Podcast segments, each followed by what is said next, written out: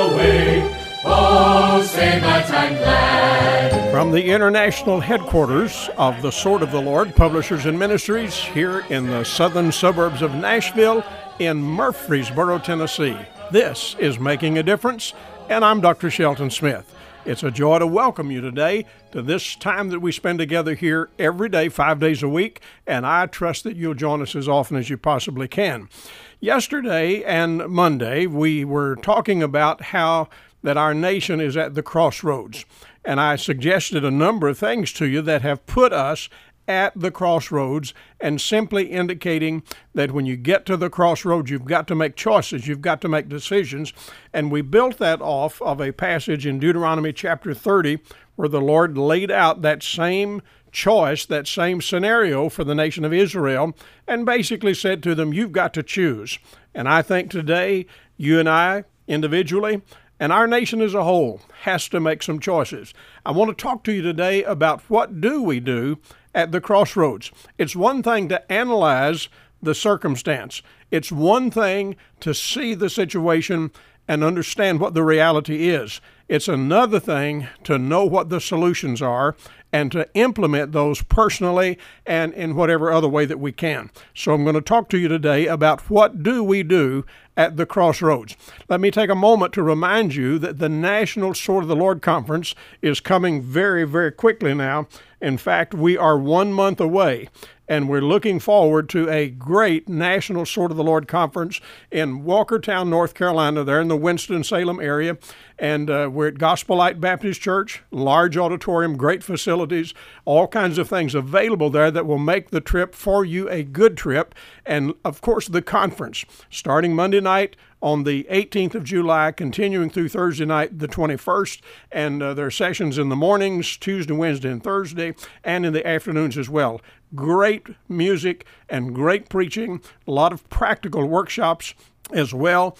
And at the same time, we have vendors. Really, the vendor area is set up and to the full. And so lots of good things there for you. Bring your family and plan to be with us July 18 through 21. Check our website for all of the details. Now, remember in Deuteronomy chapter 30, we have looked at that place where the Lord said to the nation of Israel, I call heaven and earth to record this day against you, that I have said before you, life and death, blessing and cursing. Therefore, choose life, that both thou and thy seed may live. So that's in many ways the choice that has to be made. We have to make good choices, good decisions, and when we do, all of that can come into focus like it needs to. Now, we're well aware. 2 Timothy chapter 3, verse 1 says, This know also that in the last days perilous times shall come. Well, make no mistake about it. The era of, quote, the last days has been underway since the ascension of Christ. I mean, from the time when Christ went back to heaven until now, that is the era called the last days. But it just might be that we are in somewhat the last days of the last days. I do not know that for sure, but it very well could be. The situation appears more and more ominous. And if the Lord does choose to get us out of here, I mean, if he sounds the trumpet and the rapture occurs and God's children are taken home, we'll rejoice about that. But in the event that the trumpet does not sound, and it hasn't yet, you and I have no license to just sit here, soak and sour. We have no license to just wait it out and see what happens next. Instead, we need to be vigilant. We need to be busy. We need to be courageous. We need to be going after people to win them to Christ and to introduce them to the things that they need to know about, not only for time, but also for eternity. You and I need to be booming like thunder in every pulpit. That's why that I come to this microphone every day and try to do so with the kind of energy that will reflect to you that I believe what we're talking about and what we're dealing with is urgent, and we need to deal with it in that kind of a way. And we need to be praying that the lightning of God will strike in the heart and in the ear of every single person who hears the thundering that's done from the pulpit. And so we're looking forward to just finding solutions that will work. Now, whenever we talk about solutions, I'm going to suggest some things to you that I really believe need to happen for all of us. And let me just run my list here for you. Number one, there needs to be a personal repentance that really will build strongly enough so that there will become a national sense of repentance. And I'm not talking about somebody with an agenda. I'm not talking about somebody who's trying to get federal funds for their cause or whatever. I'm talking about us getting right with God individually and spreading that to the point where that all across the nation, people are beginning to honor the Lord. God's name is being held in high esteem once again. And whenever you and I repent of the things that we have not done well or not done right, then we're headed in the right direction. Repentance is a Bible concept. It's something that we learn from the Bible. In fact, the Bible clearly says, Jesus said in Luke chapter 13, except you repent, you shall all likewise perish. And that just simply means we need to have a change of mind about how we're doing things. So many people living in the world, running with the culture, doing everything the world does, just making excuse for every kind of a loose thing that they want to be doing. And somewhere along the way, we need to understand that God's tenets of righteousness need to be reinstituted. And while we cannot impose that on anybody, I mean, the person standing closest to you, you cannot impose that. You cannot force that on anybody. You can get it done for yourself, and then you can recommend it to the guy standing next to you, and you can recommend it to the people in your town. And one by one, God doesn't want to force himself on any of us, but he does want us to voluntarily sign up. And whenever we do that, we're going to need to have a personal time of repentance where we acknowledge that we erred. We acknowledge that we drifted. We acknowledge that we got into the world. We acknowledge that there was sin. We acknowledge that God did not have place. And that kind of turning, that kind of repentance, that kind of change of mind makes a tremendous difference in all of us. Now, it's true, the Bible says in Acts chapter 20, that we're to preach repentance toward God and faith toward our Lord Jesus Christ. And it's not enough for you just to say, okay, I messed up and I'm going to clean up my life and everything's going to be fine because I'll just clean things up. That's not enough, dear friend. You need, yes, to acknowledge that things have gone wrong. Yes, you need to acknowledge that and change your mind about it. Don't keep going down that dead end street.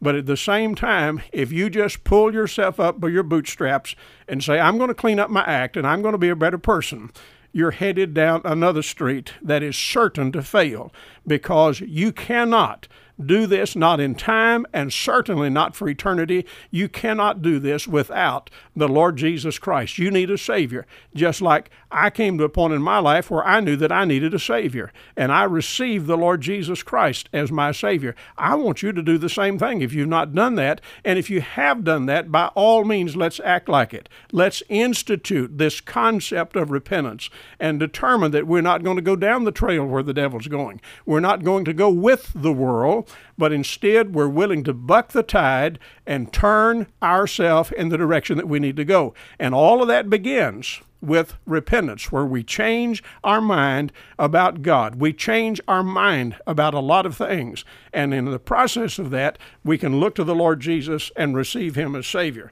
So yes, in order for us to deal with being at the crossroads, I mean, where liquor is flowing like a river, where all kinds of bad concepts are coming down to destroy families, to destroy marriage, to destroy our economy, to destroy our patriotism, all of those things going on in the country. What do we do standing at the crossroads? Well, number one, I'm recommending that we have a personal time of repentance.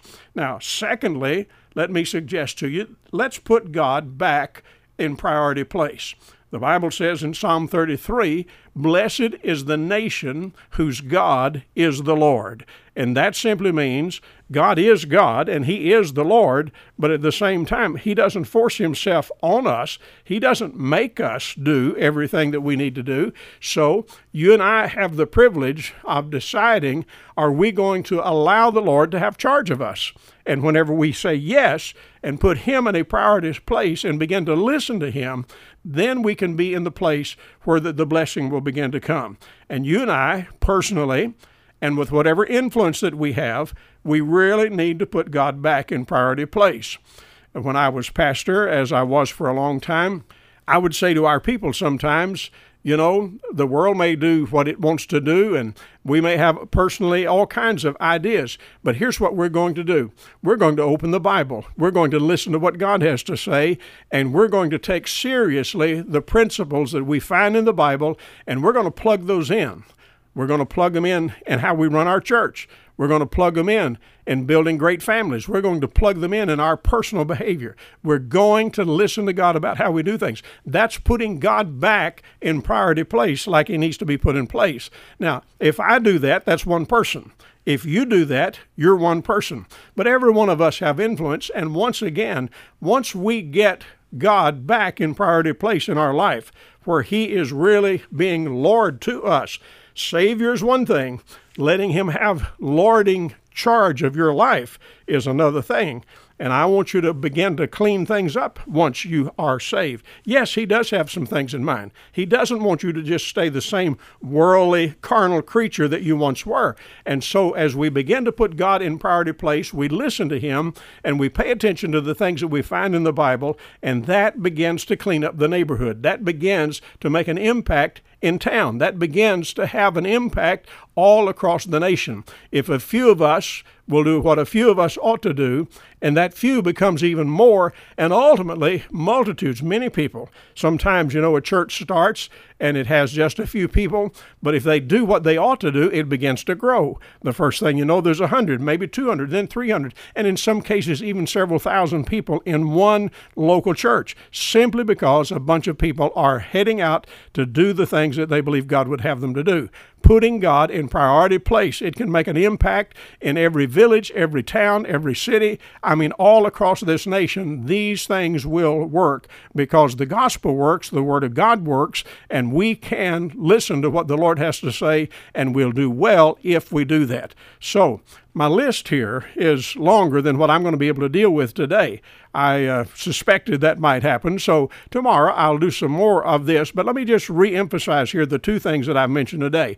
Personal repentance. It's just simply a matter of acknowledging wrong, acknowledging where we have gone down the wrong trail, acknowledging that indeed we want to get things straightened up, and at the same time, we put God in the priority place where He needs to be. And if you and I will do that, I'm telling you, those two steps alone will make a tremendous difference in us, but it'll make a tremendous difference in other people with whom we have influence. And you and I do have influence with our family. We have influence with our co-workers. And we must, in every sense of the word, let our witness and our testimony count wherever we go, whatever we do. And once you have got your life set in the right direction, don't hesitate to tell people about it. Let people know that you are a Christian, you're serving the Lord, you're excited about it.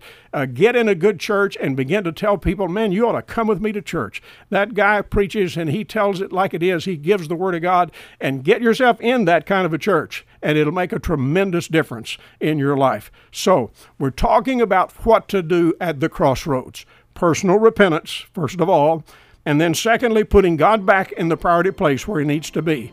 Tomorrow, the Lord willing, I'll give you some more things that I think will help us at the crossroad. In the meantime, I really would love to hear from you, and I hope that you'll write and ask for a sample copy of our great Sword of the Lord newspaper. You'll be pleased once you see it, and I want to provide it for you free of charge. So write to me, Dr. Shelton Smith at P.O. Box 1099, Murfreesboro, Tennessee, 37133. The email address is radio@swordofthelord.com. Well, we'll look forward to being back here again tomorrow. I trust that you'll join me then. Until that time, God bless you. Have a good rest of the day, and goodbye for now.